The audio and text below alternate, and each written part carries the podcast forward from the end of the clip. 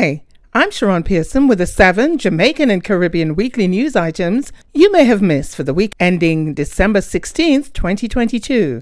These news items are brought to you by Jamaicans.com. This week's news. Jamaican Minister of Agriculture and Fisheries continues to defend nation's waters. Pearnel Charles Jr., Minister of Agriculture and Fisheries in Jamaica, praised the efforts of the Jamaica Defence Force in the 2nd District and the National Fisheries Authority in defending Jamaican waters against what he described as an imminent threat of an unmarked vessel involved in illegal fishing activities on December 11, 2022, at Pedro Bank. According to Charles, the unregistered and unmarked fishing vessel was intercepted by the JDF Coast Guard, and despite the hostility of the vessel's personnel, the JDF apprehended 130 crew members, took them into custody, and transported them to the JDF Coast Guard base in Port Royal. Charles noted that significant losses have been incurred by the island's most profitable fisheries, those harvesting conch and lobster from illegal activities in 2022.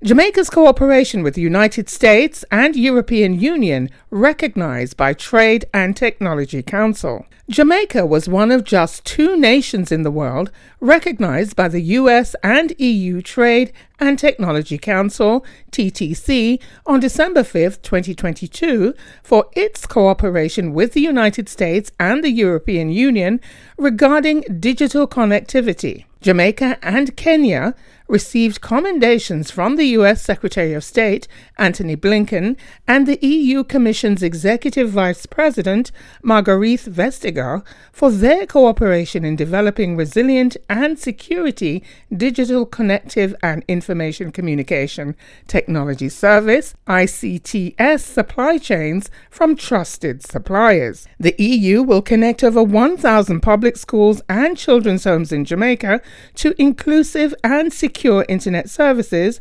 with the cooperation of Jamaica's government. The program is also designed to enhance the digital competency of teachers and support the use of secure internet services by micro, small, and mid sized enterprises, or MSMEs. This week's Caribbean News. Project in St. Lucia, one of 10 recognized by UN for restoring unique ecosystems. The United Nations, UN, has recognized the St. Lucian project designed to scale up restoration of the unique ecosystems of ocean reefs. The UN stated that the project, Small Island Developing States Restoration Drive, was focused on three developing small island states St. Lucia, Vanuatu, and Comoros. The goals of the project included reducing pressures on coral reefs to facilitate recovery of fish stocks. The restoration of ecosystems addresses seagrass beds, mangroves, and forests. The program also aims to increase the policy output of island nations who face rising sea levels and stronger storms resulting from climate change. Part of the UN's World Restoration Flagship projects, the St. Lucia Plan is also designed to restore millions of jobs. Are you ready to reach the world with your event, business, or product? This weekly news summary is syndicated to over 60 radio stations worldwide. We invite you to become a sponsor today. Contact us at news at jamaicans.com. This week's diaspora news. Jamaican Prime Minister meets with Jamaican diaspora individuals living in US. During his official visit to Washington, D.C., Jamaican Prime Minister Andrew Holness spoke with several Jamaicans living in the United States. Holness believes it is important for individuals in the Jamaican diaspora to maintain close ties to the home island and use their resources to support policy and initiatives that are changing lives in Jamaica. The meeting was attended by Professor Donald Harris, Professor of Economics Emeritus, Stanford University, the Governor elect of Maryland, Wes Moore, who is of Jamaican heritage, and his wife, Dawn Moore, Judge Tanya Chutkan, and Assistant Attorney General Kristen Clarke, among others. Holness thanked Jamaica's ambassador to the US, Audrey Marks, for arranging the meeting. This week's business news. Non-stop airline service from Hartford's Bradley International to Jamaica begins. After a 15 year effort by the Caribbean community in Hartford, Connecticut, the budget airline carrier Spirit Airlines will launch its non stop service from Bradley International Airport to Jamaica. According to Edmund Bartlett, Jamaica's Minister of Tourism, Connecticut is an important market for Jamaican tourism, and the launch of the new airline service supports the continuing recovery of Jamaica's tourism industry. It also gives travelers another convenient choice for journeying to the island nation. The service will operate all year, four times per week. Kevin A. Dillon, Executive Director of the Connecticut Airport Authority, said the agency was proud to offer convenient connections for the state's strong Jamaican population, their friends, and relatives.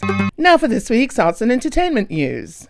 Jamaican classic The Harder They Come to be staged as musical.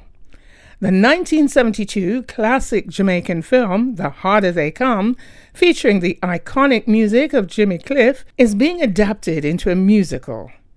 Before the film, few people had even heard of reggae, but the dramatic story altered this situation overnight. The musical adaptation goes into production as the film approaches its 50 year anniversary. The new production has the support of filmmaker Justine Henzell, the daughter of the film's director Perry Henzell. The adaptation is being co directed by Sergio Trujillo and Tony Taccone.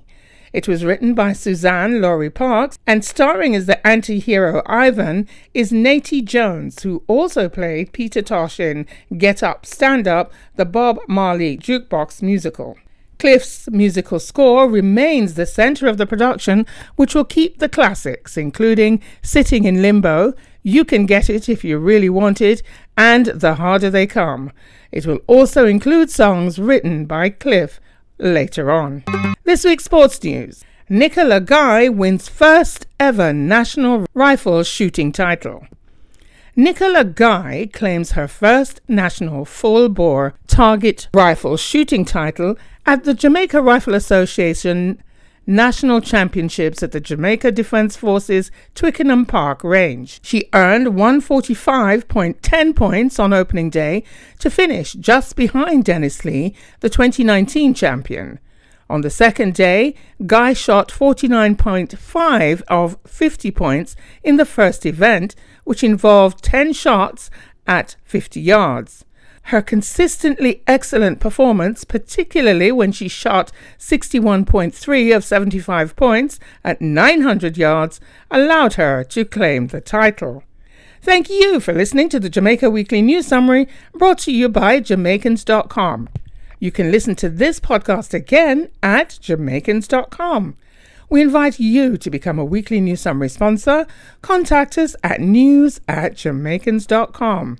I'm Sharon Pearson, and you can listen to me on Fridays at midday at turnitupradio.com, on Saturdays from 11 a.m. until midday at the EnglishConnectionMedia.com, and on Sundays between the hours of 6 and 9 p.m. at e2onair.com for the Conduit Show with Peter G. Remember, the word is power, and there is power in the word.